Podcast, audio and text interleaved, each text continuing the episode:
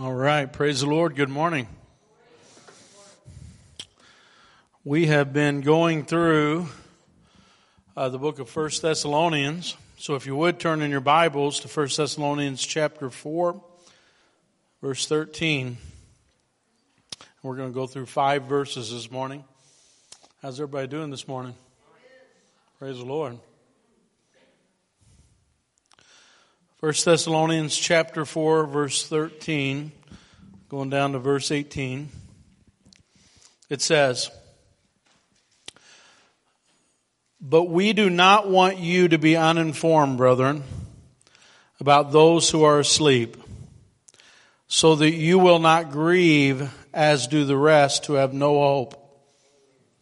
For if we believe that Jesus died and rose again, even so, God will bring with him those who have fallen asleep in Jesus." Very important words right there.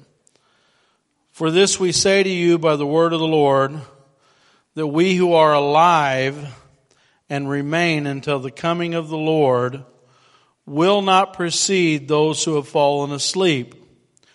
For the Lord himself will descend from heaven with a shout, with the voice of the archangel, and with the trumpet of God.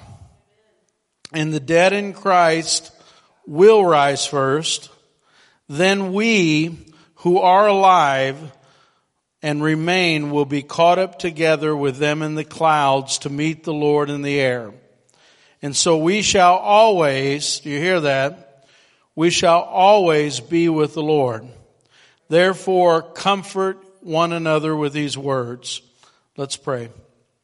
Heavenly Father, I pray right now, Lord, that your Spirit would begin to move through these words. Lord, that it would hit its intended target, Lord God, we would have hearts, Lord, that would comprehend this. We would understand it, Lord God, that your words would be spoken and not mine, Lord, that you would let me hide behind your cross and preach your word the way you intended it to be preached, Lord. Do a mighty work with it, Lord. In your name we pray. And everybody said, amen. Amen. Thank you, Jesus. Hallelujah.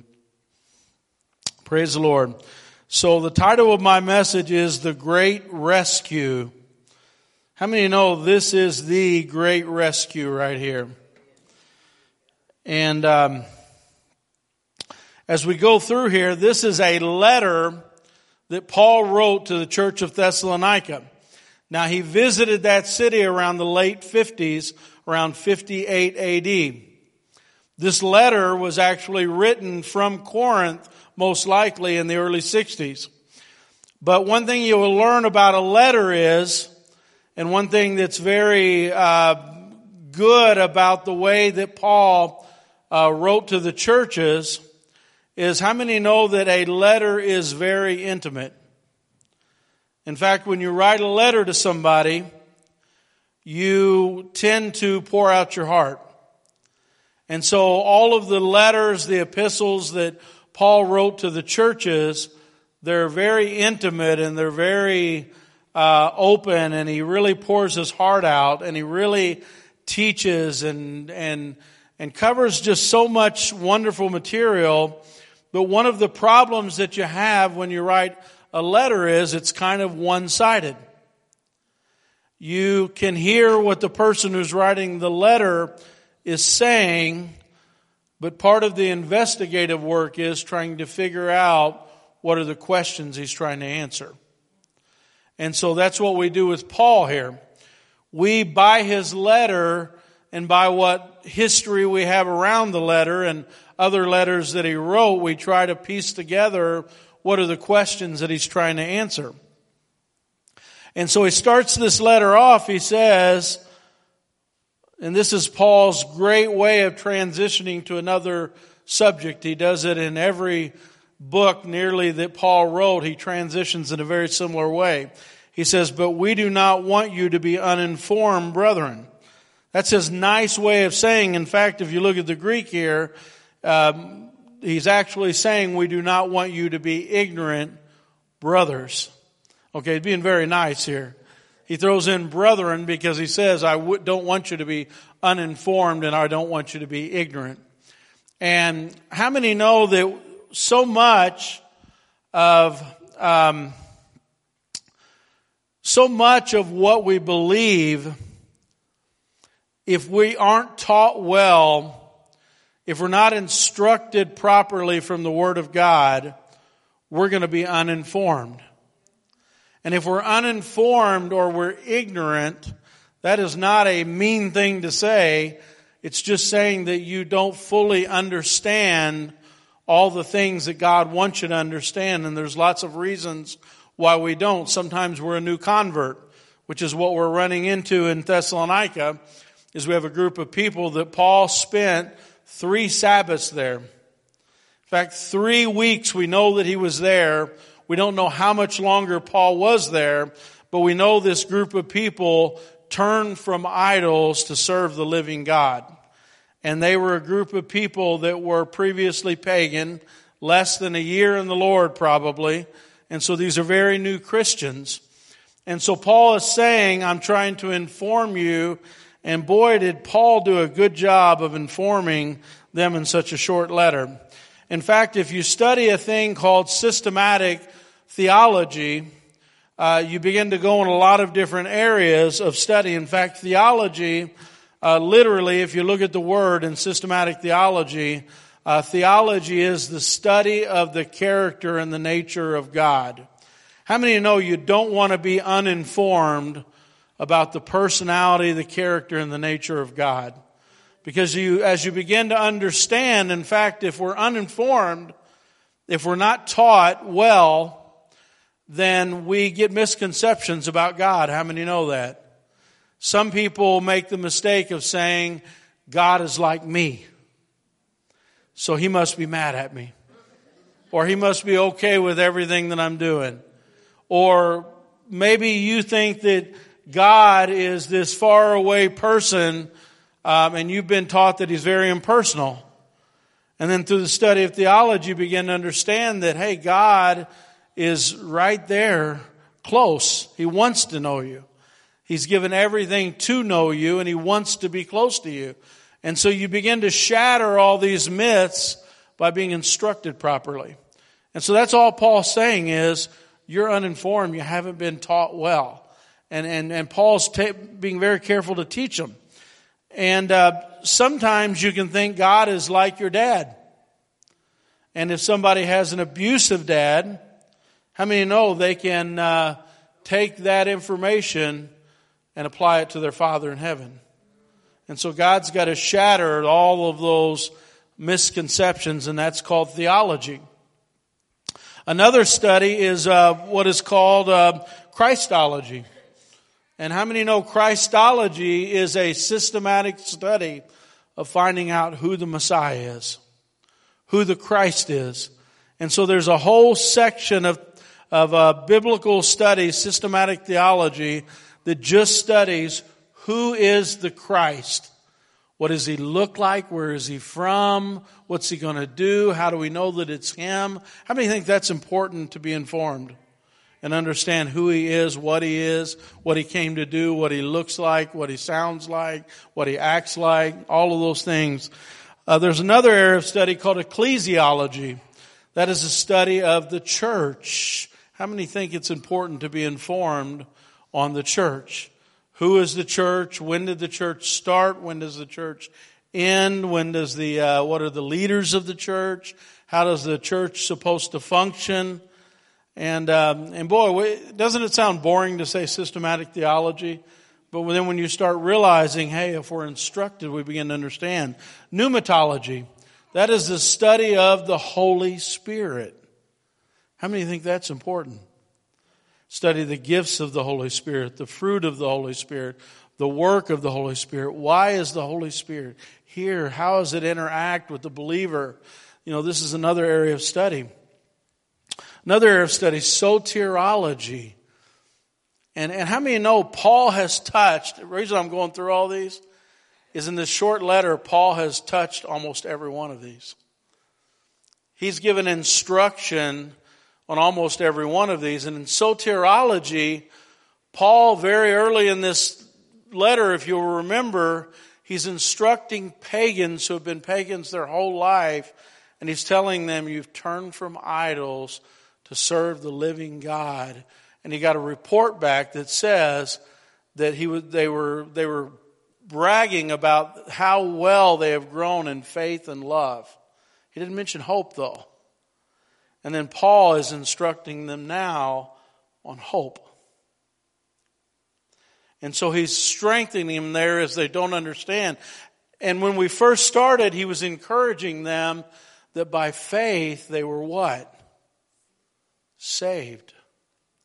Soteriology, the first phase of soteriology, this is Paul instructing again. And I'm saying this stuff so you'll understand that Paul is instructing at the highest level here. But soteriology, the study of salvation, says they must understand they're saved by grace through faith alone. And boy, Paul really takes his time to make sure they understand that. Can you tell that this church in Thessalonica understands that we were pagans less than a year ago, but now we're saved by his grace, not by our works? But then Paul goes another step. And last week we talked about the second phase of soteriology, which is sanctification. And Paul says, now you were saved for a purpose, because God wants you to be holy like he is holy, and he wants to sanctify you. And so Paul began to talk to them about their moral behavior, because he was saying that sanctification is not justification, but God justified you and saved you for the purpose of sanctifying you and making you holy. How many know that? The third phase of soteriology is glorification. Meaning there's going to come a day when you are changed in a moment, in the twinkling of an eye, and you're going to have a glorified body that will not sin. And that's the third phase of soteriology, that you have a glorified body and you have been justified, sanctified, which means it's a process you're going to have till the day that we are glorified and we see him face to face. Receive a glorified body. Do you see that Paul is instructing here through a letter, a simple, down-to-earth letter? He's instructing at the highest level here. And so now Paul goes into an area of study that in systematic theology would be called eschatology. Eschatology means the study of the last things. And if you're not instructed on how things are going to end in this world, you're in for a very rude awakening. And we need to be instructed on what is going to happen in these last days. And so Paul begins this discussion with, I don't want you to be ignorant about this. I don't want you to be uninformed. And how many know that if you are informed about something, you can behave appropriately? If you're uninformed about something, you're caught unexpectedly. And he's saying that the whole world on this particular topic is going to be caught unexpected like a thief in the night. And he's telling us that you actually won't, because you're a believer, and because you're a believer and you've been instructed properly, you're not going to be surprised. And you're going to be ready. And you're going to be watching. And so this is the purpose of what Paul's doing here, is to instruct us. So as we go here, he begins with two things that he wants to teach us here. In fact, sometimes we read this scripture, and the title of my whole series of 1 Thessalonians is The Return Mail, because this mail that he is sending is all about the return. And I told you at the end of every chapter, he mentions the return of Christ, and the very last verse of each chapter, that's how they've separated the book, is he mentions how the return is affecting these new believers. And now he gets to the real center of the whole discussion here in 4:13. And so 4:13, he's beginning to unveil what is called eschatology. It is a little study of the end times. And you say, well, man, they probably had a pretty good understanding because they probably read the book of Revelation.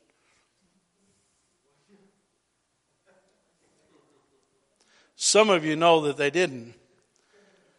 This book was written around 61, 62 AD. The book of Revelation was probably almost certainly not written until about 90 to 95 AD, about 30 years later. So I want you to imagine what they know about the end times, what they know about the last things based on the Old Testament. They probably had the book of Galatians. In my opinion, I think they had the book of Matthew, but a lot of people would disagree with that, but I think Matthew was a very early book. James was a very early book. But aside from that, at this stage, they didn't have the book of Revelation. So they have questions, and you can tell, remember, it's investigative work to figure out what their questions were. And so their question seems to be very obviously, Paul had spent a lot of time talking to them about the end times. And so he wasn't there very long, but Paul did an excellent job of talking to them about salvation, talking to them about the church, talking about their moral behavior, because he just continually keeps saying, you know what I said. You remember what I said. You remember when I was with you. And so now they want a clarification. They want to know what's going to happen with this resurrection and with this rapture. In fact, a lot of us look at this, and the only thing sometimes we get when we read 4:13-18 is that there is a rapture. But we got to remember there is a resurrection and a rapture. In fact, let me read it. The resurrection, it says in verse 14, for if we believe that Jesus Christ died and rose again. How many here believe that? Jesus Christ died and rose again. All right, so for if we believe that, even so God will bring with him those who have fallen asleep in Jesus. So if you study ecclesiology, which Paul just went into this study here, he's saying that from the beginning of what we call the church. How many know the church had a beginning? The Bible says that Jesus said, upon this rock I will build my church, meaning he's going to build his church, and the gates of hell will not prevail against it.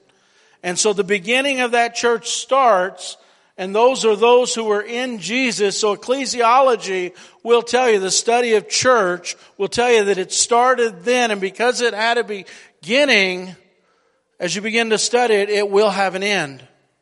There's a church age end. And so he's telling us that if we believe that he died and rose again, even so, because he died and rose again, even so he will bring with him those who have fallen asleep in Jesus. Now, where did they get this idea? Jesus in John chapter 14 absolutely shocked them with a saying. In fact, we take it very lightly because we've read it at most every funeral that we've ever been to. We hear this quoted. But when Jesus said this to the Jewish disciples, they didn't know what he was talking about. They knew that one time Jesus was going to return, and when he returned, his feet would touch the ground. He would set up his kingdom on this earth, and they would rule and reign with him in the millennial reign. They knew that. For 1,000 years, Christ would set up his kingdom on the throne of David, and he would rule and reign in the millennial reign. They knew that as Jewish people. But then Jesus sat down with them, John 14. They were very distressed. They were distressed, and they said, they were concerned because he was going to die on the cross, and he's talking about his death, and they were very distressed. And Jesus says this, he says, do not let your heart be troubled. Believe in God, believe also in me. In my Father's house are many dwelling places. If it were not so, I would have told you. For I go to prepare a place for you. And if I go and prepare a place for you, I will come again and receive you to myself, for where I am, you may be there also. he is actually telling these disciples that there is a place that I'm going to, which is heaven, and I'm preparing a place for you, and I wouldn't tell you if it wasn't the truth. And so when I die and I'm resurrected and you see me go up in the clouds, guess where you're going to go since you believe in my death and my resurrection? You're going to go with me. And Paul said it this way, when you're absent from your body, you are present with the Lord. So if you are a believer, you know you have to be a believer in his death and his resurrection to follow him to that place that he's prepared for us. But a lot of you know that that blew the Jewish mind. They'd never heard this before. They'd never heard that he was going to take them with him to heaven. All they had ever heard was he's going to come to the earth as a Messiah and rule and reign. So now Jesus begins to tell them this in John 14, and Paul follows that up with, if you believe he died and rose again, even so God will bring with him those who have fallen asleep in Jesus. For this we say to you by the word of the Lord, that we who are alive and remain until the coming of the Lord. You notice he said we're alive. We're alive and we remain, and the Lord has came. Hallelujah. Will not precede those who have fallen asleep. Meaning those who have died in Jesus Christ, they're going first.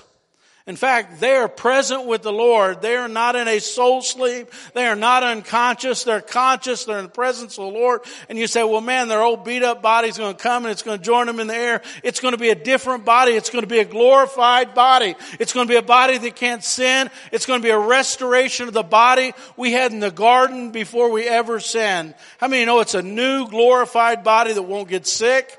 It won't get cancer. It won't have depression. It won't have sin. It won't have all these things. And man, that is grounds for shouting. In fact, you can sit down and you can sit to yourself and you can say, oh man. So, and sometimes I do this. I say, man, I feel so bad. I see my wife and I are getting older, and you know, and I feel the aches and the pains and the struggles in this world.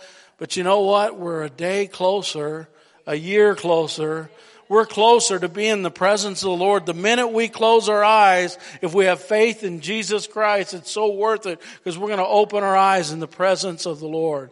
Hallelujah. This is big stuff right here. There is a resurrection, but then there's also a rapture. And you say, oh, I don't know about that word, man. I just don't know about that. Man, I know there's a resurrection and there's a catching up here something. What is this catch-up thing? You know, I mean, what is it?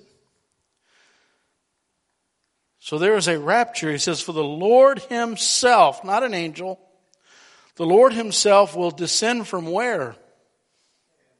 Heaven, with a shout, with the voice of the archangel, with the trumpet of God. And some of you have said, trumpet of God. And I'm going to answer that question later, so you hold on. And the dead in Christ will rise first. That's the resurrection. Then there's the rapture in verse 17. Those who are alive and remain will be caught up together with them in the clouds to meet the Lord where? In the air. And so we shall always... It's over, church, at that point. We will always be with the Lord. That means we're going to the place he's prepared for us. And 7 years later, after the tribulation is done, how many know that we will come back with him to the ground? And we'll rule and reign with Christ on an earth, and his kingdom will be set up on this earth. But I've got a real problem here.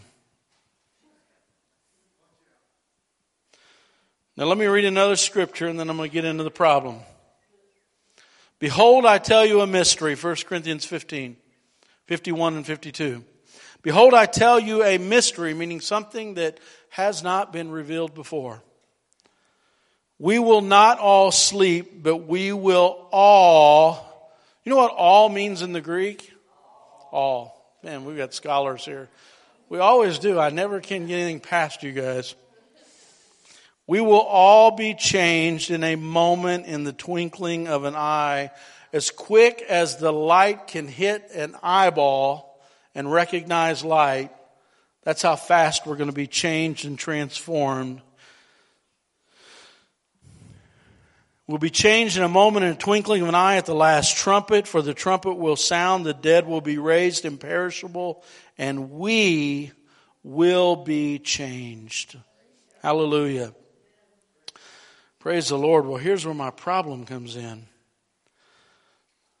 I'm going to have to spend a whole lot of time on this word. 1 Thessalonians chapter 4, verse 17. And join me and humor me on this a little. But this word, after that, we who are still alive and are left will be caught up together with them in the clouds to meet the Lord in the air. So we will be with the Lord forever. So I go to the Greek and I start looking at this word. And so I go down. We will be caught up, strong, 726, harpazo. And I start looking at all these uses of this word. It's used in Matthew 11:12. It says, the violent will take it by force. Harpazo. Meaning that those who are violent will take it and seize it by force and grab it.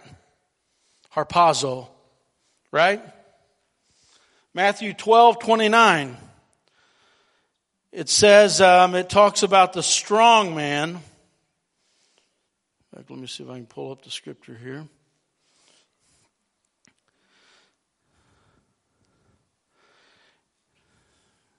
No, I can't. But it talks about the strong man. And how if there is a strong man in a house, the thief doesn't break in and harpazo his property, seize it or take it from him. This isn't a pretty word. Matthew 13:19. He's talking about believers in his hand. No, actually, he's talking about the seed that's thrown into the ground on this one. And he says the enemy comes and harpazos it away, snatches it away. See, this word's kind of violent. It's seizing, it's snatching, it's taking, it's forcefully doing everything. John 6:15. It says they came and tried to take Jesus by harpazo, force. The guards came and tried to take him by force. John 10:28. No one can snatch or pluck or seize them out of my hand. Harpazo. Are you starting to see the theme here? Snatch, seize, violently take. There's no nice ways to use this word. Acts 8:39. Philip is ministering, baptizing somebody, and it says that he's immediately snatched and put in a different geographic location by the Holy Spirit. He's bodily translated to a different location. I don't know any other way to interpret that. He's harpazoed. He's snatched. The invasion of the body snatchers, right? It's very difficult to find another way to interpret that.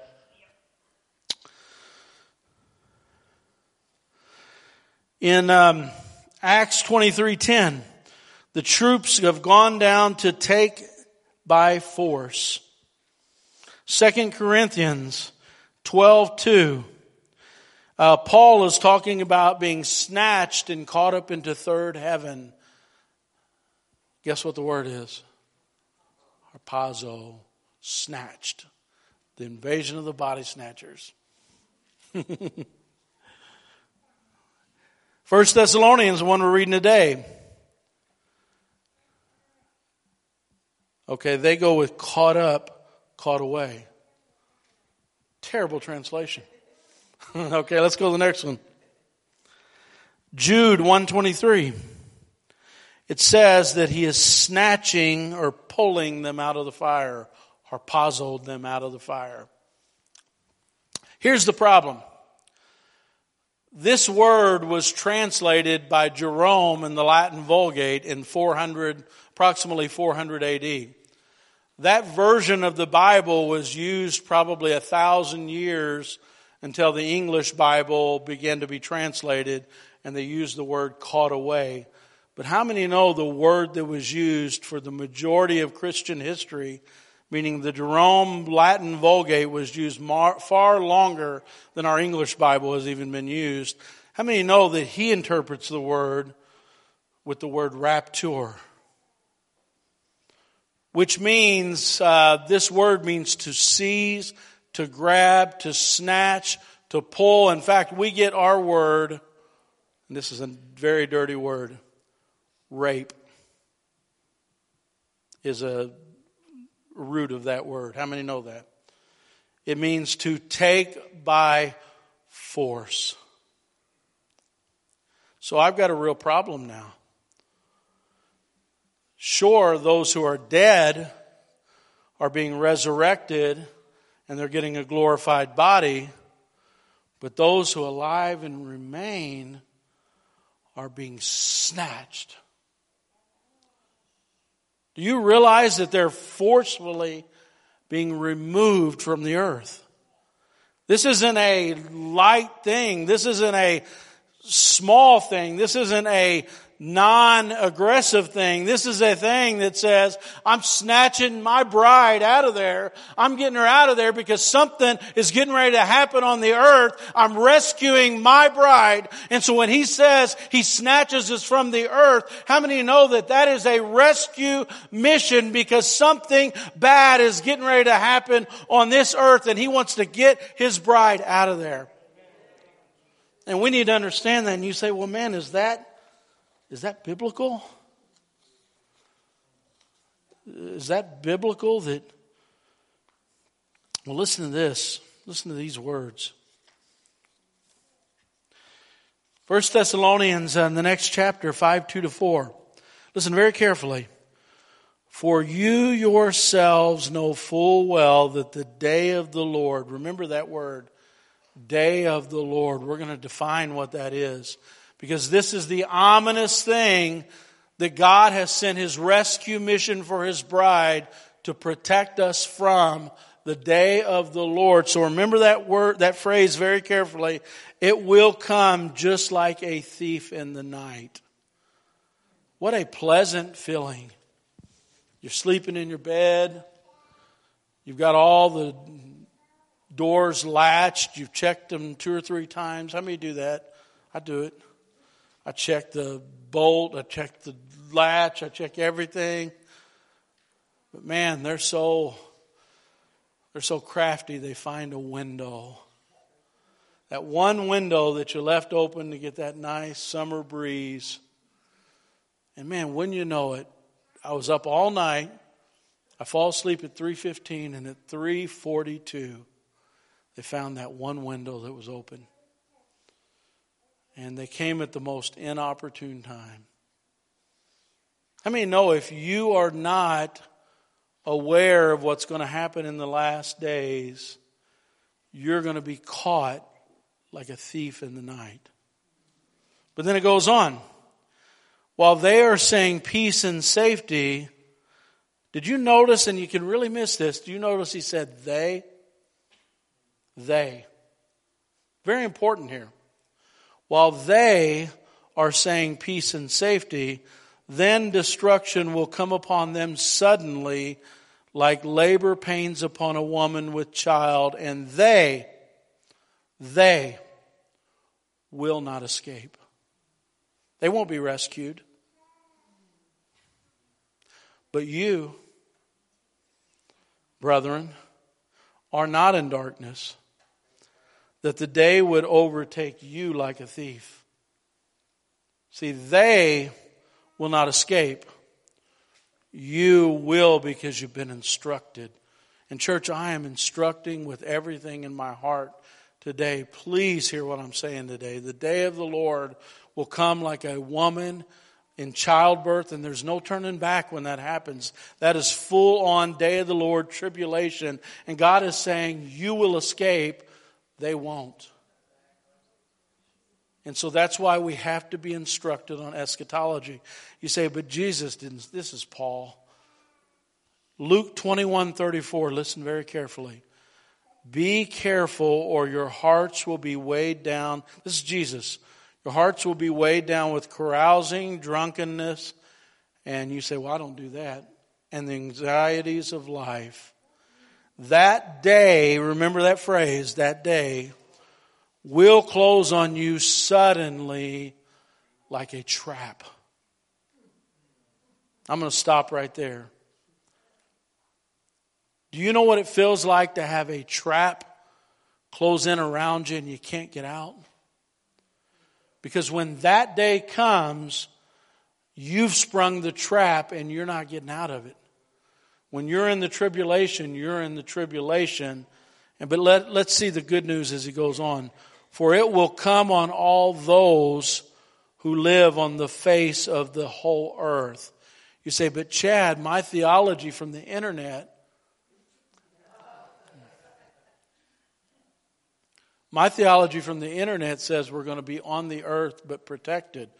But Jesus said it will come on all. Does anybody know what all means in the Greek? Do we have a Greek?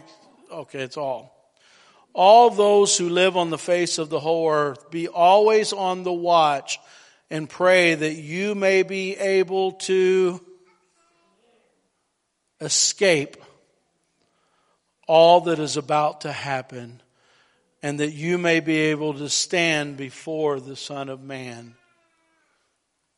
That you may be able to escape what? All that is coming on all who live on the face of the whole earth. So you have to not be on the earth. And you have to be in the presence of the Son of Man. How many know in Revelation, the first thing that happens, in fact, we have the book of Revelation, they didn't yet. In the book of Revelation, we see that the door is opened in heaven and there's a multitude that cannot be numbered. They're in heaven and they're looking at the Lamb. John's crying and said, why is there not somebody worthy to open the book? Why is there not one worthy to open the seven seals? And they said, look, there is one who's worthy, and there's a Lamb that's been slain from the foundation of the world. And how many know when he opened the seven seals, it released the final plan of God to restore the earth back the way God gave it, and give the deed back to the Messiah and restore everything the way it was before sin. And how many know that we're there to watch it? We're in the presence of the Son of Man in heaven, just like God promised. And God gave us an escape, because what happens next is the Antichrist is released, and we're watching it silently in heaven as it falls upon the earth in awe who dwell upon the earth. And we have a chance today to escape. And if you don't listen to me today, the trap is going to go all around you and there's no way to get out. And there's a whole different survival plan, and it's not pretty. In fact, one of the very few ways you can be saved through that tribulation is to literally allow your head to be cut off. Seal it with your own testimony and your own blood. And you think it's hard now, church. Boy, it is going to be hard then. Eschatology, very important to know the last things. 1 Thessalonians 5, 8 to 11, a few verses after the one I just read in 1 Thessalonians. It says, but since we are of the day, let us be sober. Put on the breastplate of faith and love as a helmet, the hope of salvation. Listen to this. For God has not destined us for wrath, but for obtaining salvation through our Lord Jesus Christ, who died for us, so that whether we are awake or asleep, whether we're in the resurrection or the rapture, we will live together with him. Therefore, encourage one another and build up one another, just as you are also doing. Now, how in the world is it an encouragement if I'm looking to go through the tribulation and the wrath? And people are out there preaching that we're appointed to wrath when the Bible very clearly says we are not. God has given us an escape. And church, I'm giving you today the great rescue plan, and do not miss it, because He's made a way of escape. Hallelujah.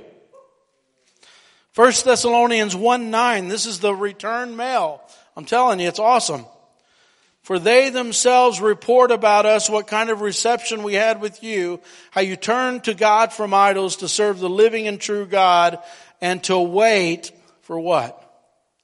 For His Son from heaven, whom He raised from the dead, that is Jesus, who rescues us from the wrath to come. There's no mistaking this theology, is there? No mistaking it whatsoever. So what we have to begin to understand, one of the first things that is very important to understand, and if you study patristic fathers are the early church fathers that followed those who were in the New Testament. So when you look at that first group of believers, the Polycarps, the Irenaeus, the ones who were actually spending time with John, spending time with the early disciples, as you begin to study, one of the things you see consistent with the early church in the Bible, you see consistent with the early patristic fathers, is they all believed that there was going to be an imminent or sudden return. And church, we can never stop preaching the imminent or sudden return. If somebody is preaching to you a doctrine that says that Jesus Christ is not going to return suddenly, and we should be ready, and we should be purifying ourselves, and we should be living in the light and not living in the dark, and being ready because it's going to come suddenly like a thief in the night, and we don't want to be surprised, and we want to be ready. They're not preaching the Bible that I'm preaching. Because the Bible that I'm preaching, every early believer from Peter to Paul to John to all of the disciples, the early patristic fathers, every one of them said the same exact thing. Be ready, because Christ can come at any moment. And church, if we're going through a 7-year tribulation, and that is the return and only the return, there is a return after 7 years, but there's also a return to rescue the church from the wrath to come. And if they're not preaching that, they're not preaching the Bible. I'm sorry.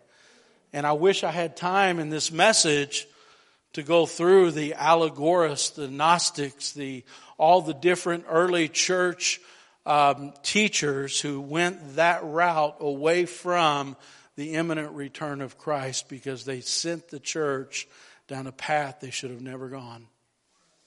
And I'm saying that with authority from the Word of God. You say, but I read it on the internet.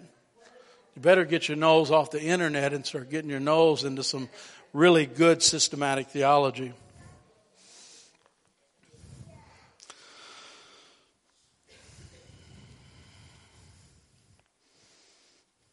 I'm sorry, I'm so mean.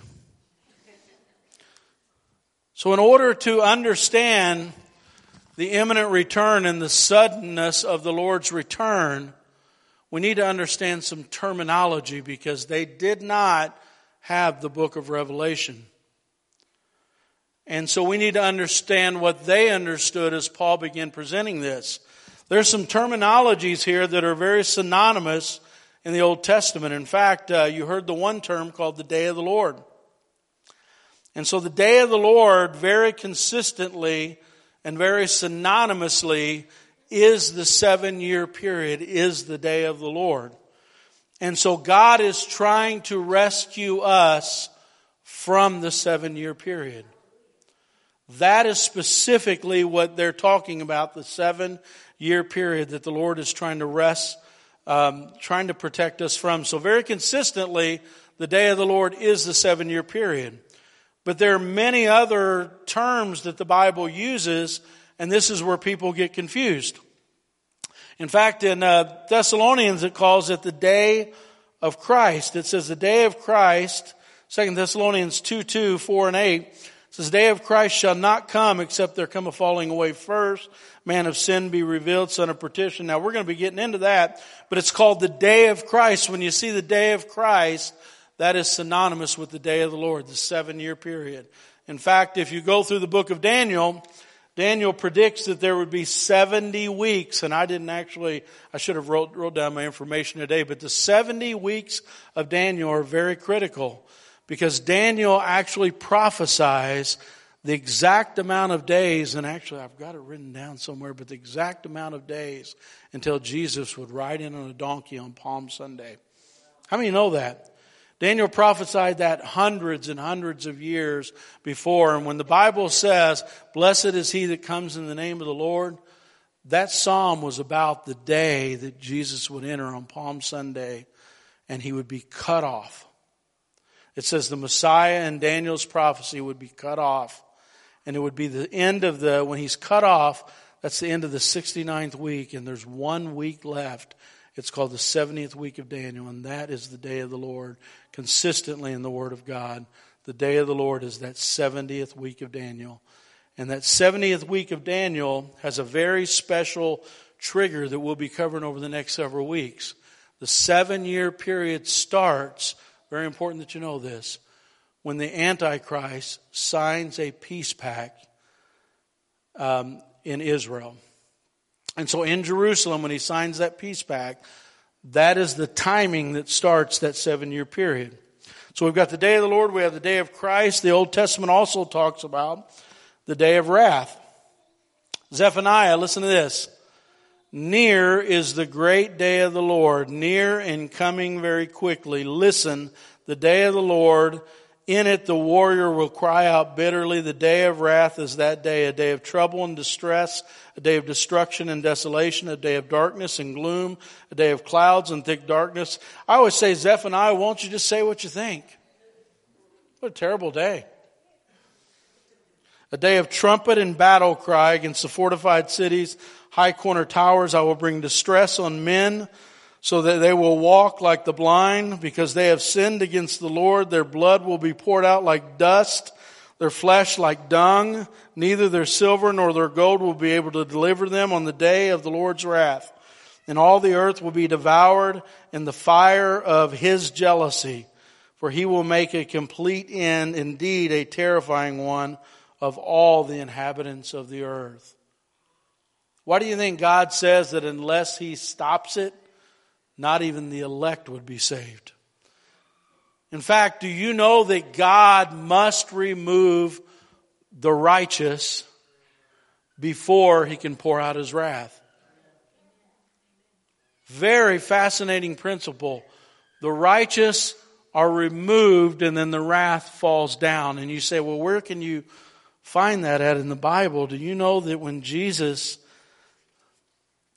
In fact, I wrote it down, all right. Jesus said, and as it happened in the days of Noah, so will it be in the days of the Son of Man. They were eating, they were drinking, they were marrying, they were given in marriage until the day that Noah entered the ark and the flood came and destroyed them all. How many know that God couldn't destroy the earth until he put those 8 on that ark? And they use another example. It was the same as happened in the days of Lot. They were eating and drinking, they were buying, they were selling, they were planting, they were building. But on the day Lot went out from Sodom, it rained fire and brimstone from heaven and destroyed them all. It will be just the same way when the Son of Man is revealed. He's telling you a pattern here, that when he removes the righteous from the earth, now I can pour my wrath. And did you hear Zephaniah's definition of that wrath?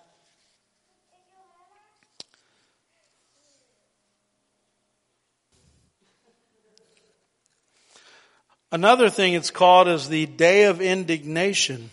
I want you to listen to what Isaiah says about the day of indignation. Isaiah 26:19 says, your dead men shall live, Together with my dead body they shall rise. They will wake and they will sing, those who dwell in the dust. For thy dew is as the dew of herbs, and the earth shall cast out the dead. What's he talking about here? The dead will live. They'll rise up, they'll sing, and they'll wake, and they'll sing. They'll rise from the ground. The earth will give up, cast out their dead. It says, "Come, my people, enter thou into thy chambers." That's a marriage chamber, by the way. "And shut the doors around you. Hide yourself, as it were, for a little moment until the indignation is past." Ezekiel 20:24, I believe it is, calls it the day of indignation. How many know that God is saying that he's going to take his bride into the chamber, and she's going to wait in there a little while until his indignation has passed? Hallelujah.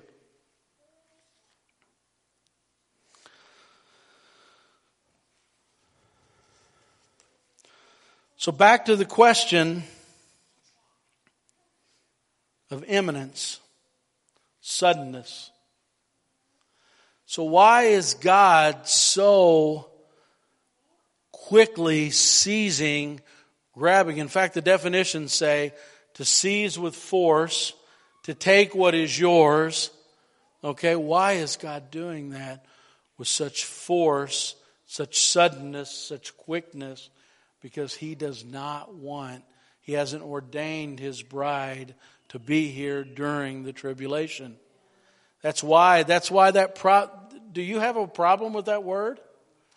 Seizing, aggressively, forcefully. How else can I interpret that word when everything says it's with force? It's not catching up. It's seizing, grabbing, snatching, pulling, as it were, from the fire. And God is coming down and quickly taking his bride, because suddenly a thief is coming upon the world. The trap is being set. There's no way out. The woman is in labor, and now there's no way out. And God has provided a way of escape. God has a great rescue plan, and it's important that we understand that plan. How many know if you trust in Jesus Christ with all of your heart, you don't have a thing to worry about? Either I'm going to die and I'm going to be in his presence, or I'm going to live, and when the tribulation comes. And you know, the early church, they weren't looking for the Antichrist. If your theology is we're going through the tribulation and there is no rapture, guess what you're looking for? You're living in a bunker. You're waiting for the Antichrist. You're constantly trying to figure out who he is. You're constantly trying to figure out what to do. And Jesus said, no, worry about winning souls. Put your time in winning the lost. Spend your time getting people ready. Spend your time making people fall in love with Jesus, because Jesus doesn't want his beloved to be here. And we need to know that message. And can I tell you, the greatest missionaries the world has ever seen have been those who have been waiting the coming of the Lord. That's what it means to be an evangelical. We throw that word around, we don't even know what it means, but to be an evangelical means my mission is to win as many as possible, because I do not want them to go through the tribulation. I wouldn't want my worst enemy to go through the tribulation. That's what makes us evangelicals. Hallelujah. We need to be evangelicals again. We need to quit with the canned words and the titles, and we need to actually be it. Like, we need to evangelize people, because we don't want our worst enemy to go through this dreadful day of the Lord. In fact, the day of the Lord is one of the most prominent messages in the entire Bible. You can't miss it. You can't miss the day of the Lord. It's such a prominent doctrine in the Bible. And you also can't miss the escape that Jesus has provided. Names for the rapture in Scripture. The appearing in Hebrews 9:28. The blessed hope of the appearing in Titus 2:13. The catching away in 1 Thessalonians 4:17. The changing or transforming, I like Corinthians 15. The entering of the bridal chamber, Isaiah 26. The gathering in 2 Thessalonians 2. The manifesting of the sons of God, Romans 8:18. The mercy in Jude 21. The receiving in John 14. The redemption of our bodies in Romans 8:18. The rescue deliverance in 1 Thessalonians 1:10. The rescue escape in Daniel 12:1 and 2. The revelation of Jesus Christ, 1 Corinthians 1:7 and 1 Peter 1:13. And the transformation in Philippians 3:20. Yeah, it talks about it a little bit. Hallelujah. I'm glad it does. Now let me answer one more question before I close. Some people have looked when the Bible says, the Bible says in Thessalonians, for the Lord himself will descend from heaven with a shout, with the voice of the archangel, with the trumpet of God, and the dead in Christ shall rise first. 1 Corinthians, behold, I tell you, a mystery, will not all sleep, we'll all be changed a moment, twinkling of an eye, at the last trumpet. The trumpet will sound, and the dead will be raised imperishable. Now, we've got to get in Paul's head here and figure out what he's talking about, because there's a lot of false doctrine out there, and it's very innocent most of the time. But they say, man, you know what? Paul was reading through Revelation, and he's seen that there were 7 trumpets. And he said, well, the last of the 7 trumpets, in the middle of the tribulation, that's when the rapture is going to happen. And so a lot of people have taught this doctrine, but here's the problem. Revelation wasn't written until 30 years later. There was no mention of 7 trumpets of Revelation when Paul wrote this. Plus, the trumpet in Revelation is blown by an angel. This is the trumpet of God. Different trumpets. You say, well, I still don't believe you, Chad. Paul, all through Corinthians, is actually using language from the Feasts of Israel. And how many know the Feasts of Israel are a prophetic timetable? I didn't say pathetic timetable.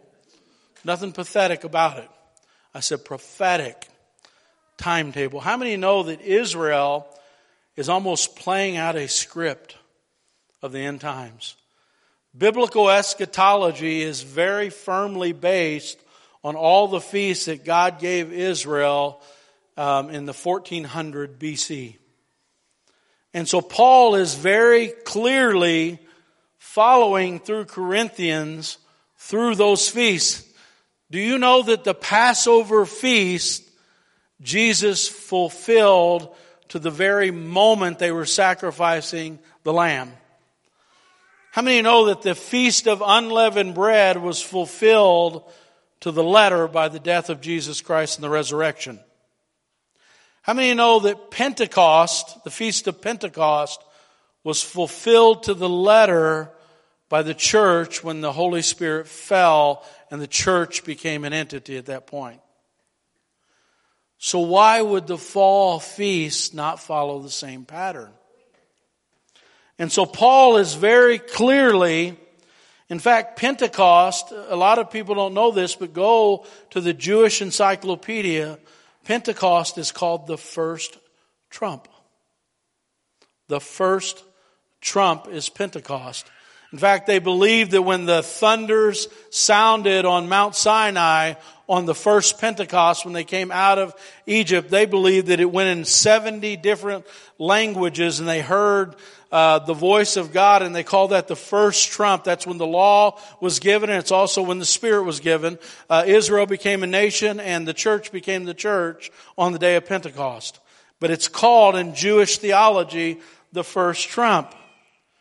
Now, the next feast is called the Feast of Trumpets. And it is called, in Jewish theology, the last trump. And then there's another one called the Day of Atonement, and it's called the Great Trump. So you got the first trump, the last trump, and the Great Trump. All right? And Donald Trump is not any of those three Trumps. All right? Somebody's trying to sell you a book. All right? You guys are saying, please get political. No, I'm not. But listen to this, the Feast of Trumpets. In fact, let me give you a little theological timeline here, okay?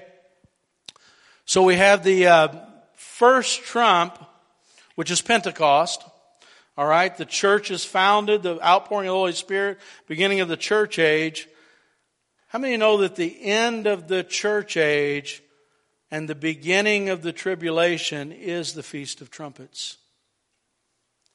And then 7 days later is the Day of Atonement, and that feast symbolizes the second coming of Christ at the end of the 7 years, the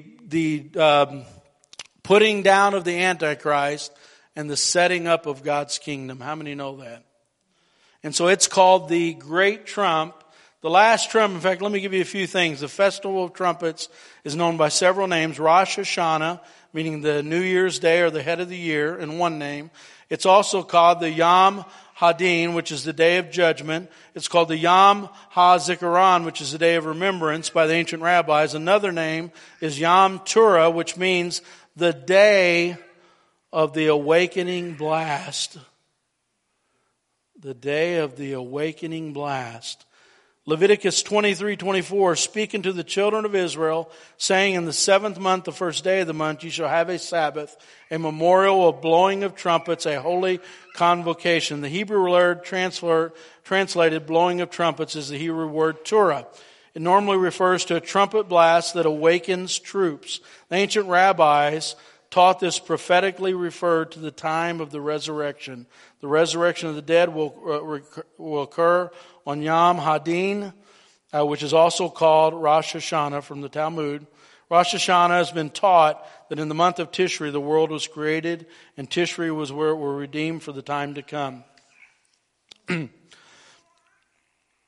Rabbi Herman Kievle, writing in the High Holy Days, published in 1959, in his work he states that many Jewish scholars, including Theodore Gaster, have taught that the festival of Rosh Hashanah was called the festival of the last trump from the most ancient of times. So Paul didn't have the book of Revelation. Paul is clearly referring to the festival of the last trump. He's referring to the Feast of Trumpets. And let me tell you something, the Feast of Trumpets was an unusual feast because they celebrated over 2 days because they were waiting for a new moon. So it was the festival where they said, nobody knows the hour. How many know that he says nobody will know the hour or the day? And everything prophetically points to Paul speaking to that as the last trump, because that was the festival. All through Corinthians up till that scripture, he's using the feast to give spiritual insights. And so you would be in error if you said that the rapture was going to happen in the middle of the tribulation. And why do I say that? Because it breaks every law of imminence. Like, it is not going to happen suddenly without notice in the middle of the tribulation, because as soon as that peace pact is signed, the Antichrist is revealed, then you can count the days to the middle. And it is not sudden. Everybody knows the day and hour if it's in the middle. And if it's at the end, you know, it's followed by more signs than the world has ever seen. So that rapture cannot be at the end of 7 years, because it would be followed by more signs in history, which would make God a liar. Said it's a signless event. It can happen at any moment. It can happen suddenly. So church, stand to your feet. I know that's a lot to take in, but I just want to make sure that I cover that rapture doctrine very, very clearly. Hallelujah. Somebody turn the lights down for me. I don't know why I do that, but I do it. I'm not scary when lights are off. Hallelujah. Let's pray. Heavenly Father, Lord Jesus, we're so thankful for what you've done for your bride. Lord, we want to be that bride that's without spot or wrinkle. We want to be that bride that is prepared. We want to have our lamp full of oil.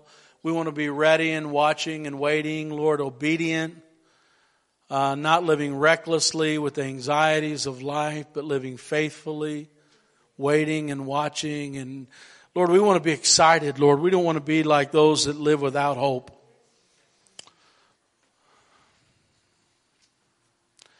Oh, Lord, we want to be excited every day, closer to being in your presence. Lord, we want to be excited about telling other people. Lord, we want to have the urgency of an evangelical church, Lord. Rescue, snatch as many as we can from the fire, Lord. Lord, do that work in us, Lord. Touch the hearts of your people. Church, I'm going to open up the altars. We're going to worship. But let me tell you one more thing.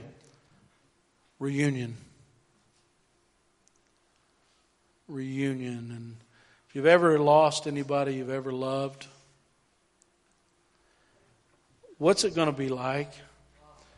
They're in the presence of the Lord. They're going to have a brand new body. You're going to have a brand new body. We're going to meet in the air. And you're going to look at me and I'm going to look at you and you're going to say, wow, you clean up nice. I don't know that we sit around and think about that enough, reunion. The hope that comes with reunion. And man, I just think about those things today. Be encouraged today. And if you're not right with the Lord, I mean, just do it. I mean, there's nothing more important. Don't be trapped in this tribulation. It can happen at any moment. There's no way to turn around after it happens. You just got to go through it then. And that's, man, breaks my heart to see anybody go through it. Hallelujah. Praise the Lord. Just find a place to pray. And we're here to pray for you.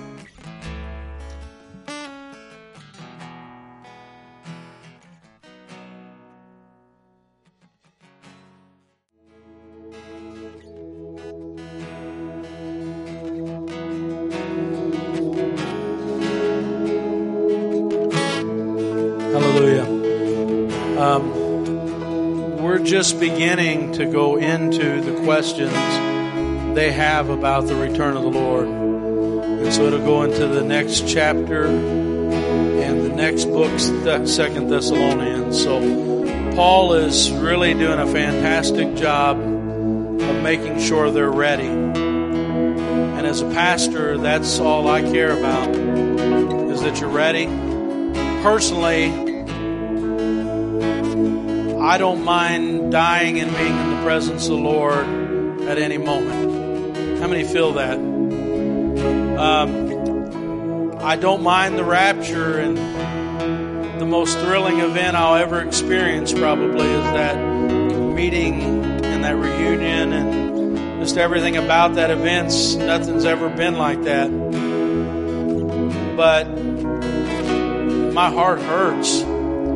I want to live to be 100 years old. If the Lord doesn't return, I want to live to be 100 years old because I want to save as many as I can possibly save. That doesn't make sense. You want to be with the Lord with everything in me.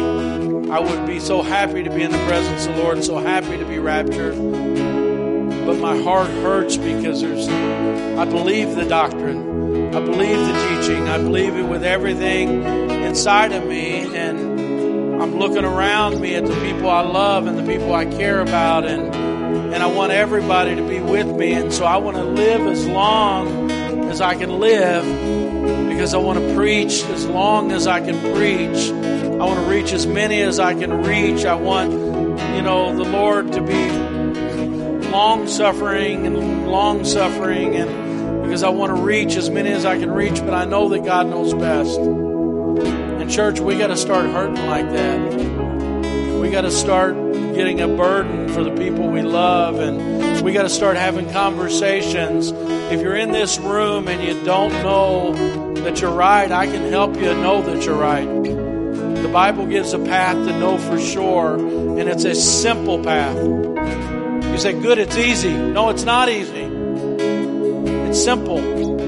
There's a difference. Simple and easy are different.